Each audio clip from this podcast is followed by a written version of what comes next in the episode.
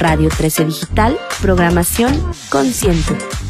Hola, muy buenos días, bienvenidas, bienvenidos, bienvenides esta mañana a Vinculario, una edición más de Vinculario. Yo soy Rina Rajlewski y estoy muy emocionada de estar eh, otro día más con ustedes. Y también estoy muy emocionada porque me emociono muy fácil yo.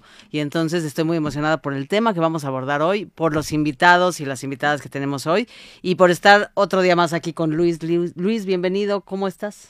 Muy bien, Rina, buenos días a ti y a toda nuestra audiencia. Muchas gracias por escucharnos. Yo comparto tu emoción, estoy impaciente ya por presentarles a nuestros invitados y como cada miércoles, pues empezar esta conversación. Antes de, de empezar, como saben que ya es costumbre en Vinculario, les voy a repetir, les voy a contar dónde pueden eh, hacer llegar todas sus preguntas, sus comentarios en torno al tema que vamos a platicar el día de hoy.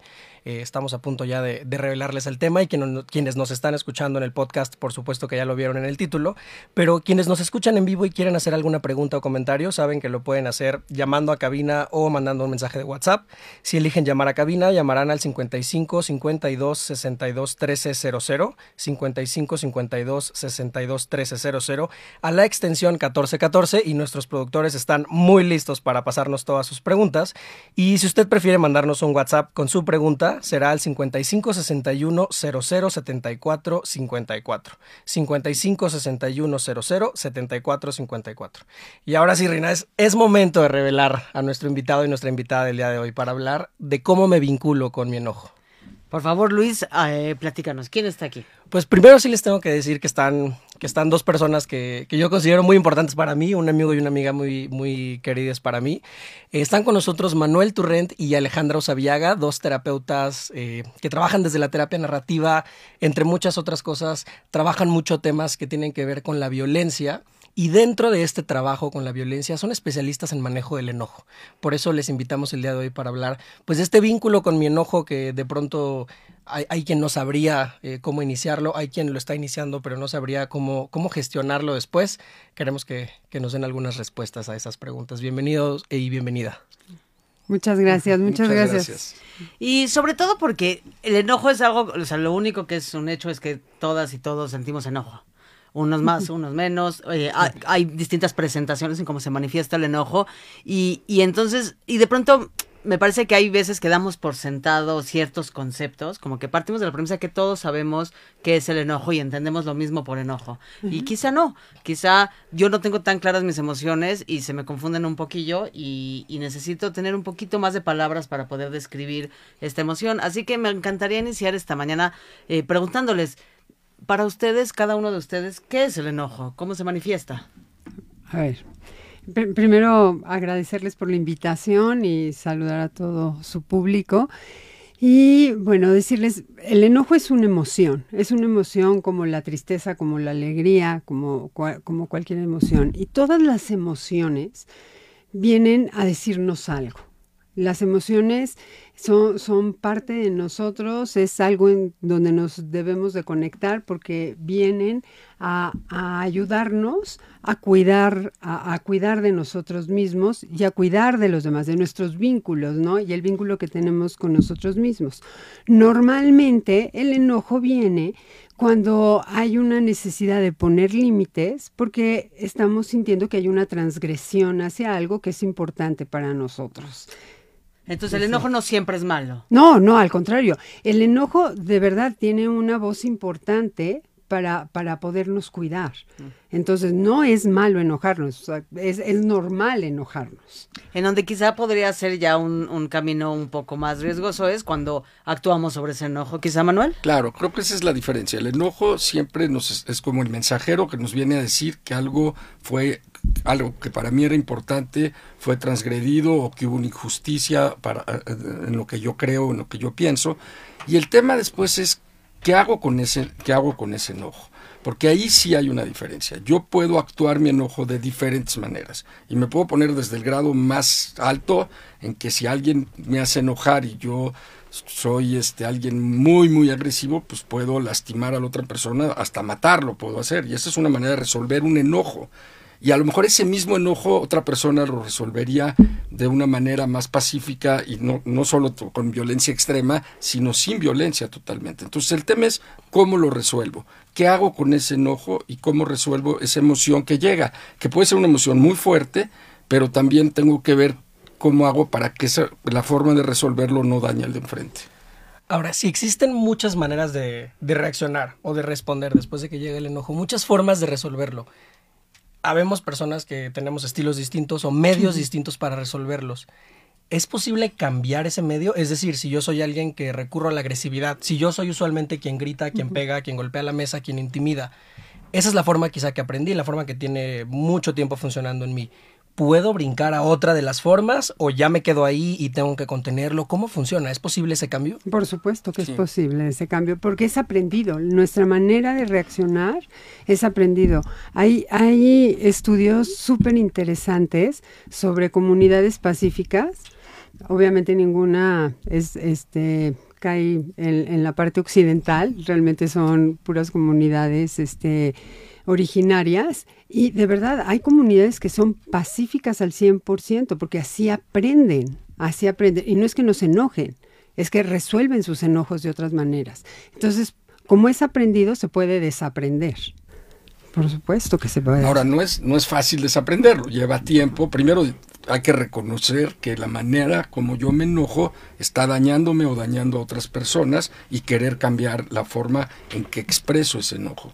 Y sí, por supuesto que se puede desaprender y como muy bien dice Ale, la mayoría de las personas, probablemente más del 90%, es aprendido. A lo mejor hay un 5% por ahí o menos que tienen un problema neurológico, que sería ya otro tema, ¿no? Y te voy a pedir, Manuel, que te acerques un poquillo al micro porque te queremos oír alto y fuerte y claro. Y, lo que yo pienso, pienso muchas cosas cuando, de lo que están diciendo. Por un lado, este concepto de desaprender que podría sonar un poco abrumador, ¿no? Como que lo decimos con mucha facilidad de, bueno, desaprendamos lo que aprendimos. ¿Y cómo hago para desaprender? Porque eh, pensaba mientras dábamos esta introducción que el primer paso es poder saber observarme y poder saber escucharme y entender que lo que siento es enojo. Y de ahí, eh, que, ¿no? Aprender a qué hago con eso, o de dónde viene, o cómo lo aprendí, o de dónde lo aprendí. Y de ahí es cuando puedo empezar a hacer cosas diferentes. Claro, a ver, el cerebro es un músculo. Y como cualquier músculo, este, si no lo has trabajado o solamente has trabajado los músculos de al ladito, cuando empiezas a trabajar un músculo en específico, al principio no tiene nada de fuerza. Al principio te cuesta mucho trabajo, tienes que empezar como con muy poquito peso o con muy poquitas repeticiones y esto. Y es exactamente lo mismo con el cerebro. O sea, nosotros le vamos a empezar a enseñar a nuestro cerebro nuevas maneras de reaccionar. Entonces, y, a mí me gusta mucho utilizar el ejemplo, que no sé si estén de acuerdo, pero nosotros acá en México, en toda la parte del sureste, que tenemos selva, si cuando una carretera se deja de transitar, se la come la selva. Entonces lo que necesitamos es empezar a crear una nueva carretera que se empiece a transitar, ¿no? Y eso es lo que exactamente vamos a empezar a hacer. Este, cuando nosotros somos personas explosivas, cuando nosotros este, somos personas que, que, reaccionamos de impulso y que siempre queremos ganar, y ahorita que Manuel nos platique un poquito, este, no, porque e, eso le sale súper bien a él, este, la, parte de ganar, la parte de ganar, de por qué reaccionamos así. Este, pero una vez que somos conscientes de esto, lo primero es parar. O sea, de verdad, esta parte que había y que decían y que nos burlábamos todos de cuenta hasta 10. No, realmente lo que nos necesitamos antes que nada es cuando siento el enojo, paro. Y si tú llegas a, parar, ya estás del otro lado. Ese es el, el, primer tip. Y eso de verdad, créanme, es empezar a construir una carretera diferente. Porque ya te estás dando el tiempo de poder decir, ¿y ahora qué hago con esto? ¿no? Entonces, lo primero es parar, no reacciones. Si no sabes qué hacer, no hagas nada. Para. Y aquí hay un gran mito con esto que nos está contando Ale, de hay quien piensa que no puede parar y que es imposible parar. Y yo, Manuel, contigo fuera del aire he tenido conversaciones bien interesantes de qué es ser de mecha corta. Cuéntanos un poco, porque creo que tienes, tienes una manera, como dice Ale, muy clara de explicarlo pues existen las personas de mecha corta, existen las personas que no pueden parar. No, creo que creo que este es un buen es un gran mito que hay de que la gente dice es que soy de mecha corta, es que soy muy explosivo, es que no me puedo controlar. Y normalmente lo que yo les pregunto es, a ver, si tú tienes, ¿quién explota más? Eh, ¿El jefe o el empleado? ¿Quién explota más? ¿El papá o el hijo? ¿Quién explota más? ¿El, el cliente o el proveedor? Este, cuando estás de cliente o de proveedor. Y general, el mesero o el comensal. Y generalmente explota más el que tiene más poder. Y generalmente es el jefe, es el comensal, es el papá, es el, el, cliente. Este, y todos ellos, al tener el poder, sienten como que tienen el derecho inconsciente o consciente de explotar. Y lo hacen normalmente los, la gente que explota. Pero cuando se encuentran en desventaja de poder, pueden controlar perfectamente su explosividad y pueden controlar perfectamente su impulsividad.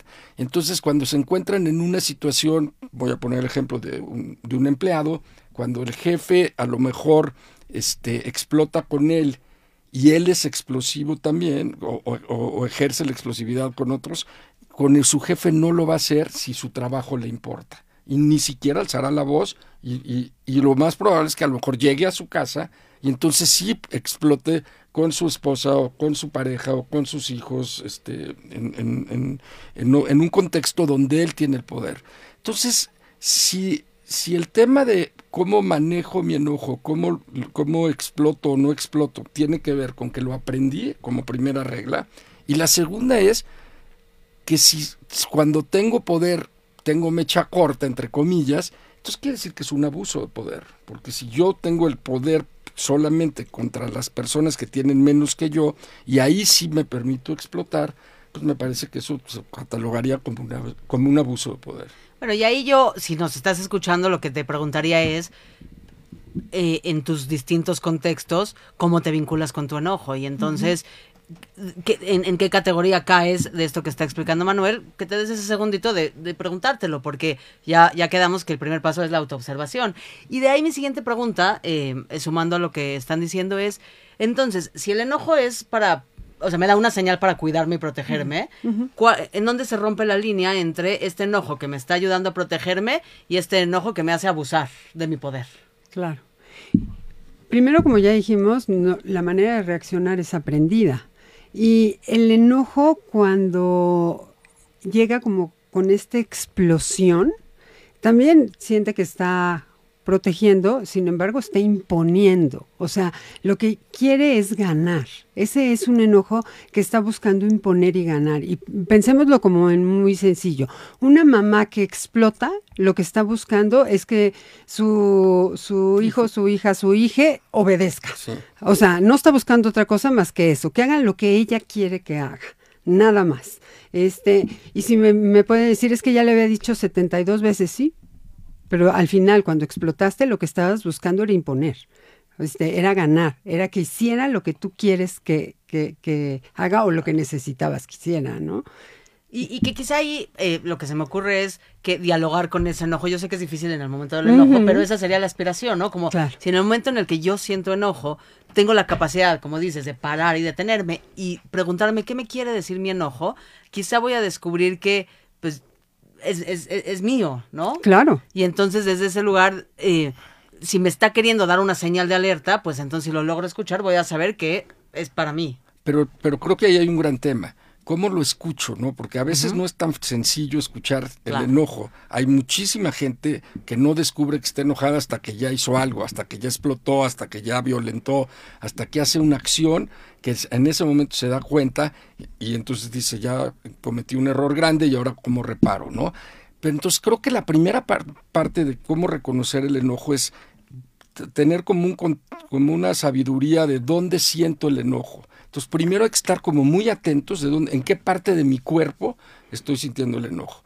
Y generalmente, cuando la gente dice es que lo siento por decir algo en el pecho, cuando ya lo sintieron en el pecho, lo más probable es que estén a punto de explotar, si son explosivos. Hay siempre una señal anterior, en otra parte del cuerpo, donde se siente muy ligeramente el enojo. Ahí es donde hay que detectarlo. Cuando ya lo siento muy fuerte, estoy a punto de explotar y es como cuando hay una contracción en, en el parto, dicen las mujeres, o cuando, o cuando hay, va a haber una eyaculación que ya no puedes pararlo en ese momento. Entonces hay señales del cuerpo en donde ya te tardaste en reconocer y hay otras que son las que hay que encontrar en donde si lo sientes puedes hacer algo con tu enojo. Primero reconocerlo y a veces con solo reconocer que, me esto- que, que el enojo ya me invadió, con ese solo hecho a veces el enojo desaparece. O a veces lo tengo que decir y decírselo a la otra persona. Me estoy enojando y eso también puede ayudar. Pero primero lo tenemos que reconocer. Te- Tenemos que verlo en el cuerpo donde lo sentimos. Y ahí entra este músculo del que hablas, ¿no? También. sí. Y voy a decir algo súper disruptivo. A la gente no le va a gustar, ¿ok? Aquí nos encanta hacer disruptivos. Vivimos de eso, Ale. Tú no Oh, tienes oh, nada de qué ok. preocuparte, sí. La única persona responsable de mi enojo soy yo. No puedo hacer responsabilizar a nadie más de mi enojo. Esta parte de, es que me hiciste enojar, es que tú sabías, es que tú apretaste los botones, es que tú... Todas estas cosas que solemos decir son de verdad la mentira más grande. La única persona responsable de mi enojo soy yo. Porque sumando, Ale, yo estoy completamente de acuerdo contigo, porque también parte del ejercicio de reaprender y de autoobservarme es entender en dónde me coloco y cuáles son mis detonadores. Claro. Y entonces, si, si conozco mis detonadores, probablemente voy a poder eh, ponerme en lejos de esas circunstancias o, o de, o colocarme de forma distinta dentro de la circunstancia para que ese detonador nos accione. Y entender que, que el enojo solo yo soy, o mi enojo solo yo soy responsable de él, creo que es la base para poder tener esta relación o este vínculo como mucho más sano con, Con mi mi enojo. enojo. Porque si no estoy reconociendo que es mío, si no me estoy haciendo cargo de él, bueno, basándonos en la conversación que hemos tenido, llegaríamos a la conclusión de que estoy sintiendo una emoción que no estoy siendo capaz de ver, ni de escuchar, ni de entender. Y entonces las emociones avisan cosas y hay algo de lo que no me estoy dando cuenta. Ahora, ¿qué pasa eh, con las personas que nos cuesta trabajo enojarnos? Que es como el extremo opuesto, ¿no? En donde Ah, pasan un chorro de cosas y, y me cuesta trabajo sentir la emoción o conectar con ella y entonces me coloco desde otro lugar y quizás se acumula en el enojo, no, no lo sé. Bueno, yo primero creo que también eso se aprende.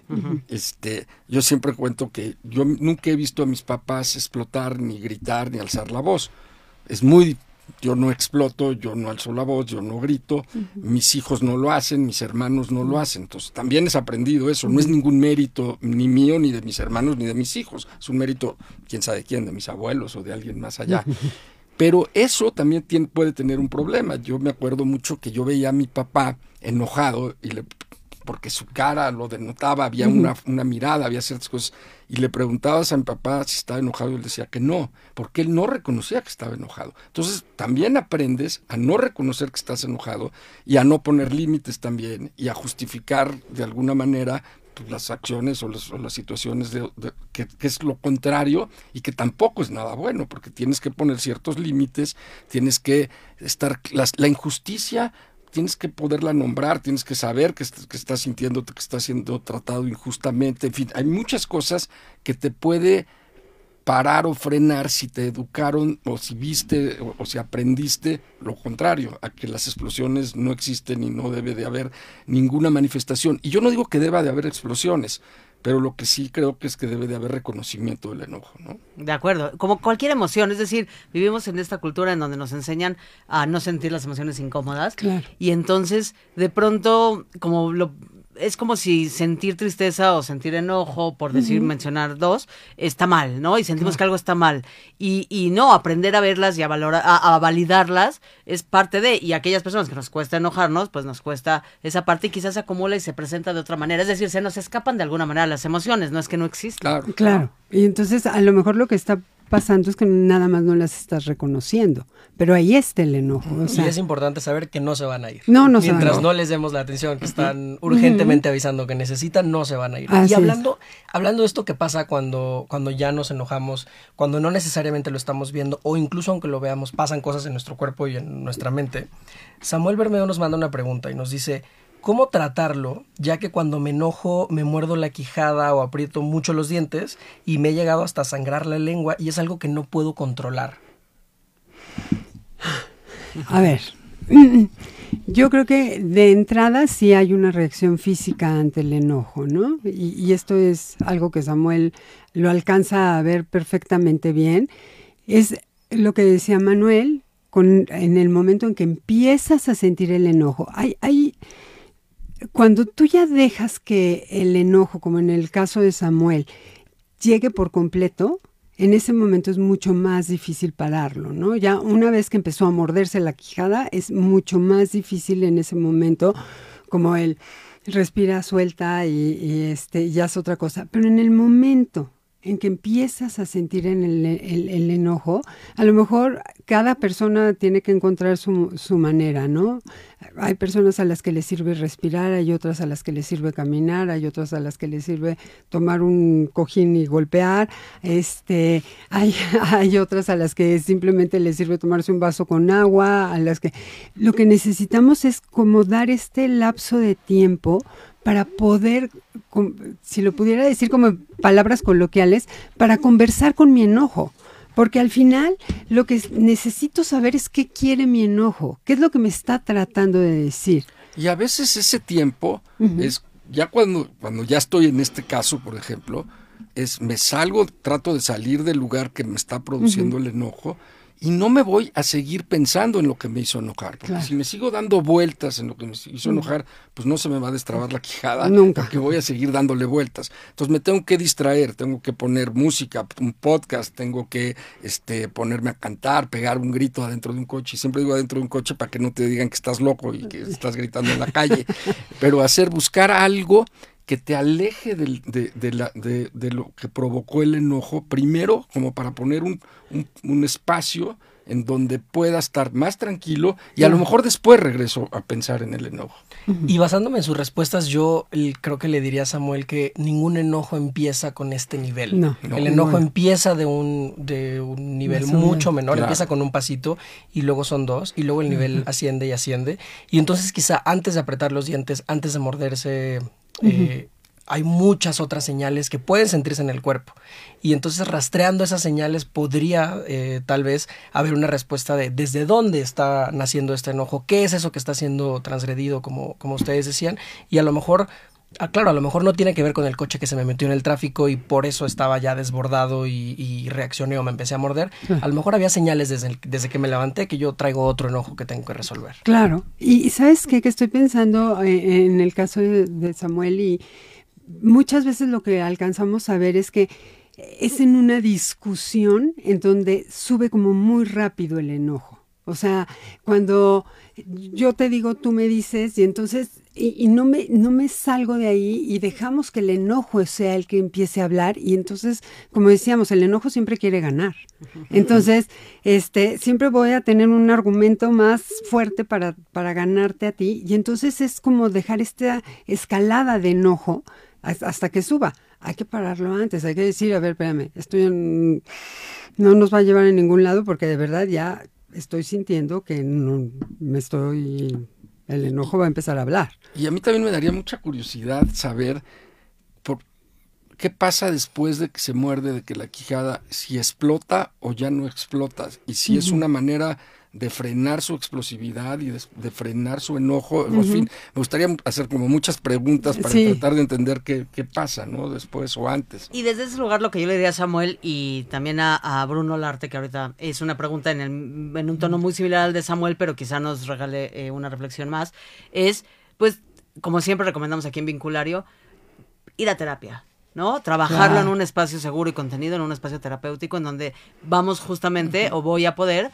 eh, explorar, analizar, entender em, lo que está diciendo Manuel y, y, conocerme más a mí, porque en la medida que yo me conozca más a mí, o en este caso Samuel, que te conozcas más tú, o Bruno, que nos pregunta, em, entiendo que es bueno el enojo y, defenderte si hay una injusticia, pero ¿qué, ¿qué tácticas nos recomiendan para que no nos afecte físicamente, que es un poco de lo que estamos hablando, eh, ya que cuando me enojo, por consecuencia, vomito bilis? Claro. ¿No? Y, y, ahora les devuelvo el micrófono, pero para terminar la idea, tanto para Bruno como para Samuel, encontrar un espacio en donde puedan, con un, de la mano de un profesional, autoconocerse, acompañarse, entender cómo cuáles son los mecanismos de mi cuerpo, cómo son los mecanismos de mi mente y cómo reacciono ante las circunstancias y ante mis, em, las emociones, eh, para poderme hacer cargo, como decías, Ale, ¿no? Porque creo que para mí el reto más grande para todas las personas que habitamos este mundo es cómo me hago cargo de mí misma. Pero es que imagínate el tamaño del enojo este, de Bruno, o sea, para vomitar bilis o para destrozarte la lengua, imagínate el tamaño del enojo, o sea,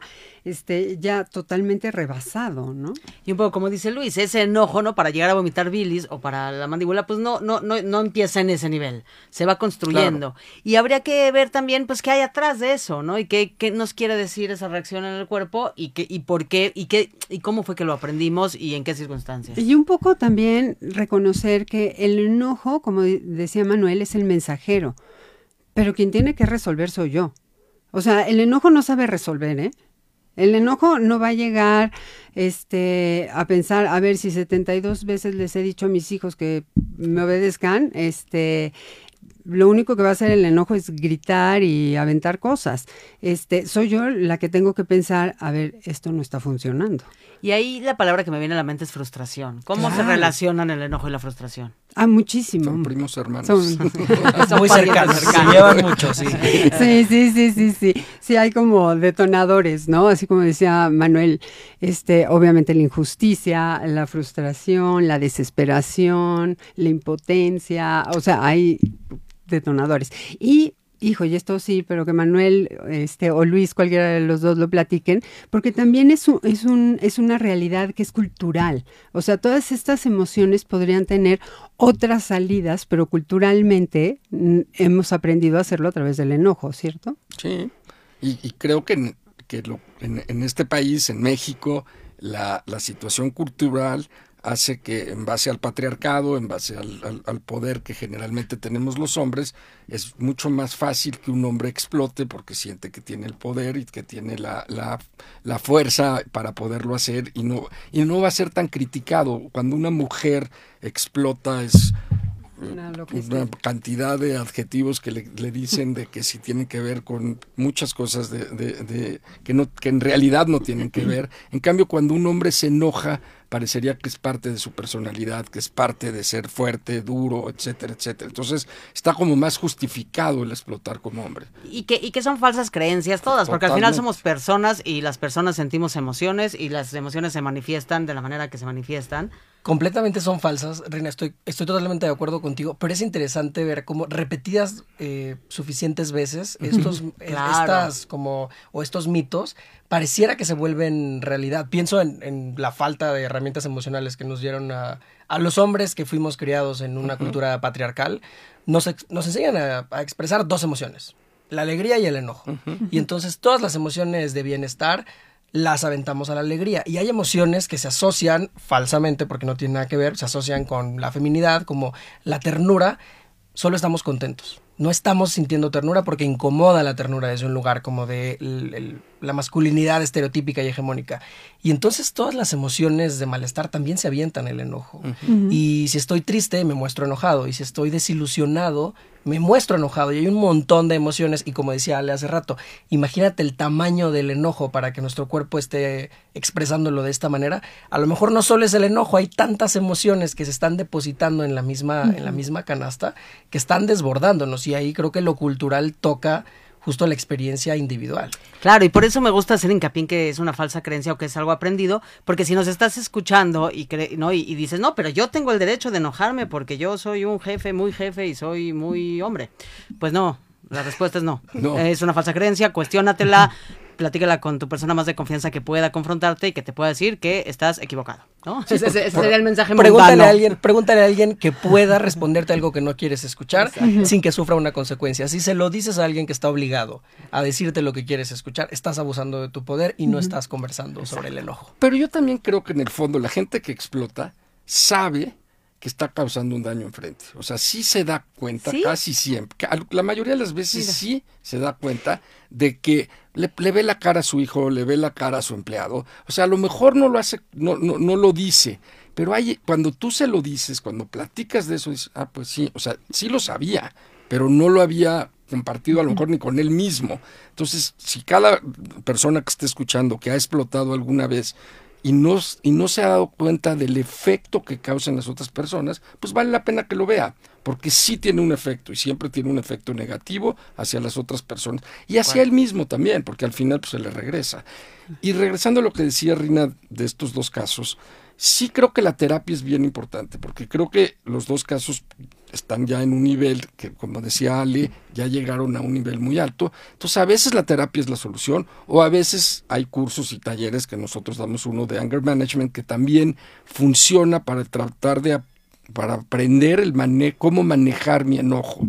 O sea, como decimos siempre, el enojo ahí está, ahora cómo lo manejo. Y, dónde podemos encontrar su curso? Ya que estamos aquí este, mencionándolo, pues de una vez échense el comercial. Ale corriendo está este, buscando. Ale está buscando, buscando toda la información. Porque, no nacemos sabiendo y no, tenemos por qué hacerlo. Y el primer paso, como lo están haciendo Samuel y Bruno, es preguntarnos, ¿qué hago con esto? ya logro identificar que lo siento y qué hago con esto.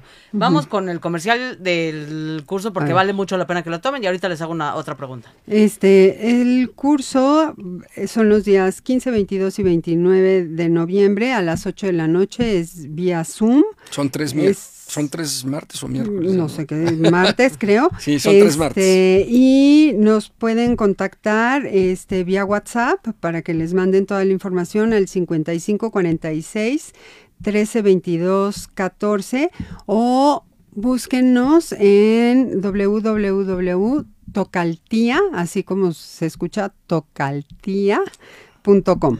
Repítenos el teléfono, por favor, para el WhatsApp. Gracias.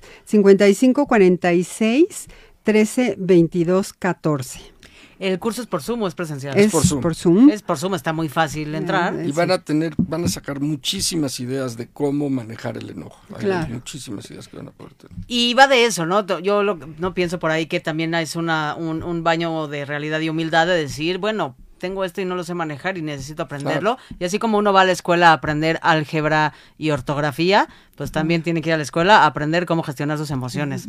Entonces, pues ya tienen la información. Y la siguiente pregunta que me viene es, porque hablamos mucho del enojo y con detonadores como la frustración, como estos obstáculos que no me permiten eh, que sucedan las cosas como yo quisiera, pero ¿qué papel juega el miedo y la inseguridad? ¿Se pueden relacionar el miedo y la inseguridad con el enojo? ¿Pueden ser detonadores o no? Eh, yo creo que desde donde lo, lo platicaba Luis especialmente, sí. O sea, si no tienes otra manera de poder este, mostrar tus emociones, por supuesto que sí. Este, el miedo y la inseguridad se pueden mostrar este, con enojo. Yo, este, la frustración, la desesperación, todo se puede demostrar como enojo. O sea, de verdad es un gran disfraz de todas las emociones, el enojo. Y si, mi objetivo es demostrar poder o hacer ver a las personas que yo tengo el poder, pues puedo utilizar cualquiera, el miedo, la inseguridad, lo que quiera, para poder demostrar que yo tengo el poder. Ahora, yo, yo quiero decir algo más. El enojo es la emoción más contagiosa que hay. O sea, si yo veo a alguien enojado y me mm. empieza a decir, mi enojo, o sea, en automático sale para protegerme, para defenderme, ¿no? Entonces, por eso de repente podemos tener una lucha de verdad entre lobos, o sea, nos podemos descarnizar este, e, entre dos enojos, porque es súper, súper contagioso el enojo. Bueno, y porque el enojo se va construyendo también, es decir, si, si estamos en una discusión, como platicábamos, y entonces yo estoy enojada y muy probablemente cuando estoy enojada soy muy reactiva y puedo ser hiriente, es decir, como no estoy pensando en, con toda claridad y serenidad, puedo decir cosas eh, muy lastimosas, ¿no? Y, o puedo llegar a escalarlo hasta violencia eh, física, eh, que ahorita me parece muy pertinente hablar un poco sobre qué pasa cuando el enojo se transforma en, violencia y se presenta hasta allá.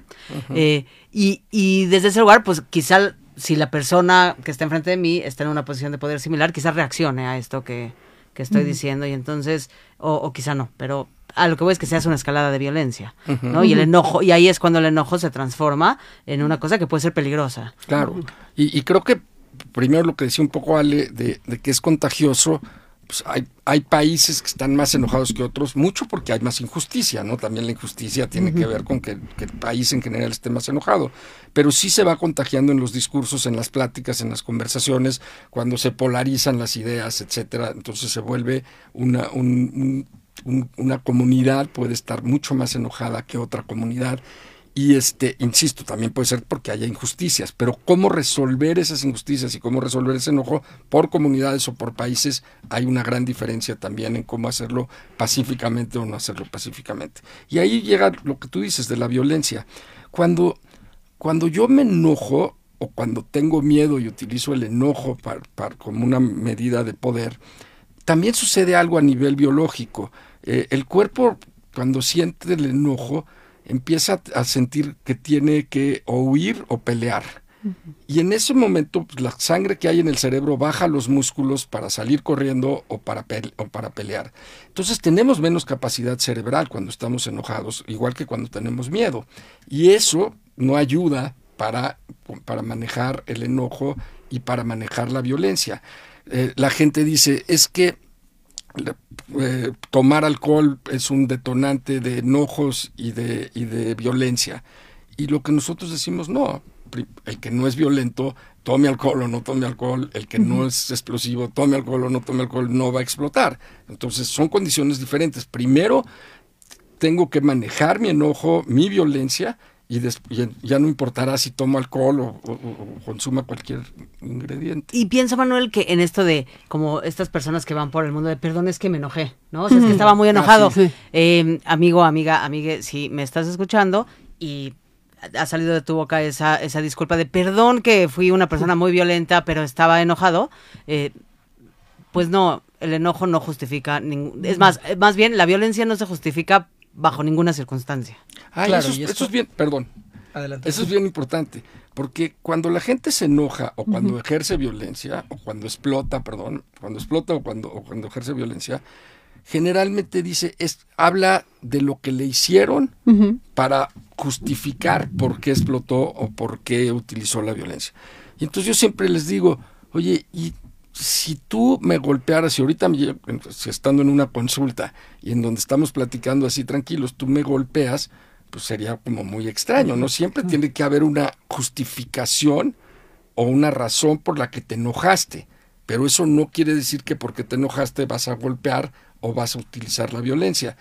Pero sí hay como, como que la justificación a la violencia hace que se tape o la justificación a la explosividad como mi responsabilidad, sino aviento la responsabilidad del otro lado y yo ya no tengo, como si yo ya no tuviera la responsabilidad.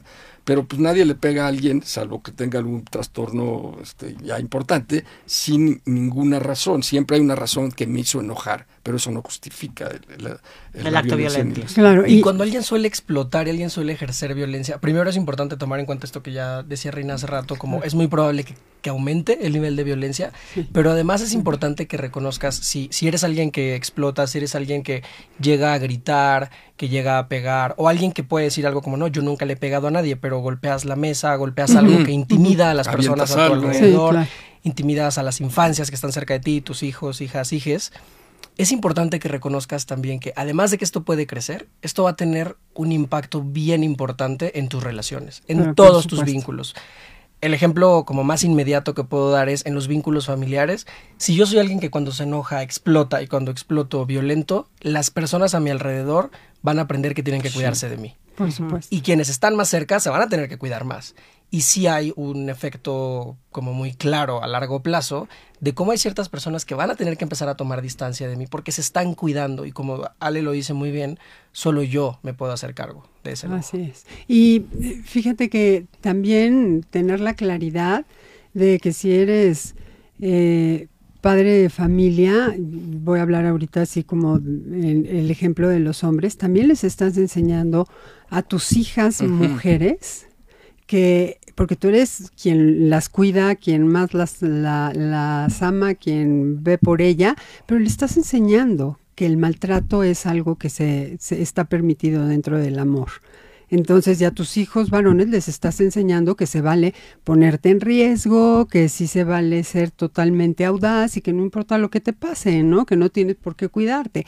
Pensaba ahorita que tú decías, eh, Rina, esta parte de llegar a la violencia, este, Samuel y Bruno, perdón, pero las autolesiones son violencia. O sea, sangrarte la boca, este, vomitar bilis, es, es, es, violencia hacia ti mismo. O sea, no estás parando esto antes de que te lastime.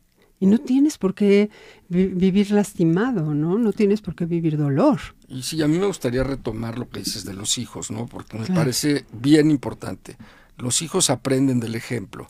Y, si- y lo mismo nosotros aprendimos de nuestros padres y aprendimos y, de- y ahora tenemos que desaprender cómo manejar la viol- el perdón el enojo.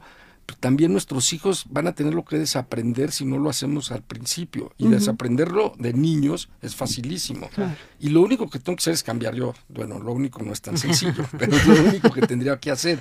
Porque si no, como dice Ale, es, mis hijos y mis hijas pueden en, en un momento dado relacionarse con las mismas prácticas hacia otras personas o aceptar que se los hagan a ellos, como decía ella, porque eso es parte del amor y parte del, del vínculo más cercano. Entonces tendrán parejas que probablemente o ellos exploten o exploten contra ellos, lo cual no es una manera muy agradable de estar. Pero en tenemos que aprender desde chiquitos, ¿no? Cuando Sí. llega tu, tu niño, niña, niñe del kinder y te dice, ay, es que me, me pegaron o lo que sea, normalmente nuestra reacción es defiéndete. Pero, pero en ese Bueno, hay unos peores, hay unos papás que dicen, se Sí, pero es que cuando casi, dice, casi, ¿no? cuando dicen defiéndete, Sí. están as- como dejando por, dando por sentado que hay que golpear, que hay que regresar de esa manera, como si el defiéndete tuviera solamente un camino, cuando hay Como el ojo por ojo. Ah, haz de cuenta. Claro. Y hay miles de caminos, o sea, para poder resolver un conflicto. Y aquí voy a aprovechar, Ale, porque justo tenemos una pregunta de una persona adolescente. Y entonces, bueno, por ser una persona adolescente voy- no, voy a, no voy a contar su nombre, pero me parece que puede ser una buena oportunidad para contar eh, un poco de cómo se responde y también, porque aquí nos pide, pues que nos echemos el comercial de a dónde puede pedir ayuda. Ah, claro que porque ella nos dice dónde les puedo contactar, ya que yo me trago mi coraje de que me molestan en la secundaria. Las chavas y los chavos de mi salón me molestan y no sé cómo decírselo a mis papás y me da miedo que pueda afectar a mi salud. Uf, ok. Lo primero que le voy a decir es que seguramente te estás protegiendo de alguna manera cuando te vas y te paras junto a la maestra o al maestro, este, para que no te molesten mientras estás ahí. Este, primero que nada, y te vamos a dar ahorita los eh, números de teléfono para que nos contactes, pero lo primero es para mí lo más importante, acuérdate, tu seguridad es lo primero, entonces busca amigas, ah, debe de haber alguien de grupo más arriba que el tuyo, de grupo más abajo que el tuyo, que en donde puedes este acudir para salir conjunto con ellos de la escuela, para poder sentarte con ellos o con ellas, y si no, de verdad, con el conserje de la escuela, con la maestra, con La directora. con, con quien sea. O sea, sí. sé que no puedes ir y decirlo por alguna circunstancia que ya la trabajarás, pero este lo, l- creo que sí, busca tus redes dentro de la escuela. Y este comunícate, ¿alguien tiene por ahí el teléfono? ¿Tú nos ayudas? Yo lo que te puedo eh, ofrecer más directamente, porque es la información que Ale y Manuel ya me pasaron eh, antes de, de entrar al aire, y ahí está toda la información de los teléfonos y las ligas directas, es en Instagram puedes buscar a terapias virtuales TEVIC, terapias virtuales TEVIC, VIC con B labial y doble I, y al final lleva una K. Lo puedes encontrar muy fácilmente en las cuentas seguidas por Vinculario. Si tú ya sigues a Vinculario en Instagram, checa las cuentas seguidas, Terapias Virtuales TEVIC. Ahí hay una liga directa para agendar una terapia, están los teléfonos. Y bueno, si eres una persona menor de edad, es importante que sepas que en ese proceso, pues tu papá, tu mamá, quien cuide de ti, deberá ser alguien que, que sepa de ese proceso terapéutico, que dé, su, que dé un consentimiento informado para que tú puedas tener un acompañamiento terapéutico. Pero yo lo que te diría es que tú mereces ser cuidada. Tú mereces que los, las personas adultas a tu alrededor hagan cosas que tengan que hacer para cuidarte y para que tú estés es. mejor. Y eso involucra acompañarte para eh, recibir un acompañamiento terapéutico. Eso involucra también eh, estar contigo, quizá para hablar con autoridades educativas. Está bien que las personas adultas a tu alrededor Te te cuiden. cuiden porque es nuestra chamba. Sí, sí. Para eso estamos los adultos, para cuidar. Y bueno, pues ahora sí que estamos en los últimos minutos de esta edición de Vinculario. Y pues yo quisiera. ¿Quieres decir algo, Ale? Sí, sí, sí, favor. porque si estamos en los últimos minutos, Sí. yo no me puedo ir sin hablar de, del cierre. Cuando nosotros dejamos que el enojo actúe por nosotros, ya hizo un desastre Sí. en nuestra vida. ¿Sabes qué? Tienes que reparar. Porque te tienes que hacer responsable y siempre después de eso hay que reparar. No se vale como hacer como que ya, ya no pasó nada, ¿no? Como esta gente que explota y este, la gente se aterra y se, se van, pero ya al ratito, ay, es como cerillito, o sea, ya. Y de verdad hacen como que no pasó nada. Sí pasó, hay que hablarlo, hay que reparar, hay que este, ver qué es lo que se tiene que hacer para que la gente a quienes lastimamos, este, que son nuestros vínculos cercanos normalmente, este, puedan estar bien. Y hay que reparar, no como decías tú, Rina, de la gente que pide perdón 18 no, veces. No, no, no, Ese perdón nada más lo que está buscando es que la relación regrese al lugar en el que estaba antes y como aquí no pasó nada. Y no, creo que si voy a, voy a pedir perdón tiene que ver con algo de que pido perdón y al mismo tiempo pregunto si tengo que hacer algo para reparar el daño y después me comprometo a hacer algo para que no seguir haciendo lo que estoy haciendo. Entonces sí tiene otro proceso diferente y no nada más el perdón de lo que quiero es que rápidamente esto desaparezca y como que esto no pasó. No, sí pasó, fue grave y hay que hacer varios pasos. Y eso, en, lo que pienso es, pues esa es la responsabilidad completa. Es decir, cuando hablamos de yo me hago responsable, no nada más es en el momento de la emoción, sino es todo lo que conlleva. Em, y bueno, pues a mí me, eh, nada, no me queda más que agradecerles profundamente el habernos regalado esta conversación. Eh, fue una conversación muy enriquecedora que a mí me regaló muchos puntos de reflexión y, y, muchas cosas que me llevo para eso, para seguir digiriendo y para seguir profundizando y recordar, y es un gran recordatorio de, de, de decir, sentir está bien, no está mal sentir enojo.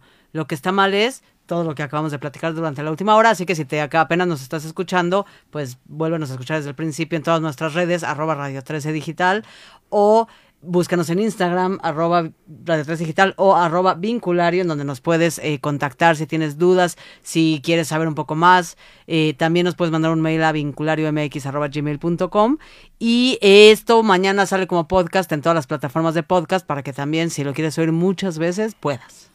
Ale Manuel, y cuéntenos dónde más podría alguien escuchar de ustedes, dónde más, si alguien se quedó con ganas de escuchar más temas, aprender más de ustedes, ¿dónde les pueden buscar? Tenemos un podcast que estamos en Spotify, en YouTube, y, este, y se llama Estamos Locos. Ahí pueden también encontrarnos. Ale y yo estamos todos los jueves tenemos este un nuevo podcast. Ah, y también en nuestras redes, Instagram es arroba usabiagaale, arroba manturic. ¿Con Q? Este, sí, con Q. Este, y bueno, sí, por ahí en nuestras redes también podemos, este, nos pueden contactar. De acuerdo, pues corran a, buscar el podcast de Estamos Locos, a buscarles en redes sociales si, si quieren contactarles.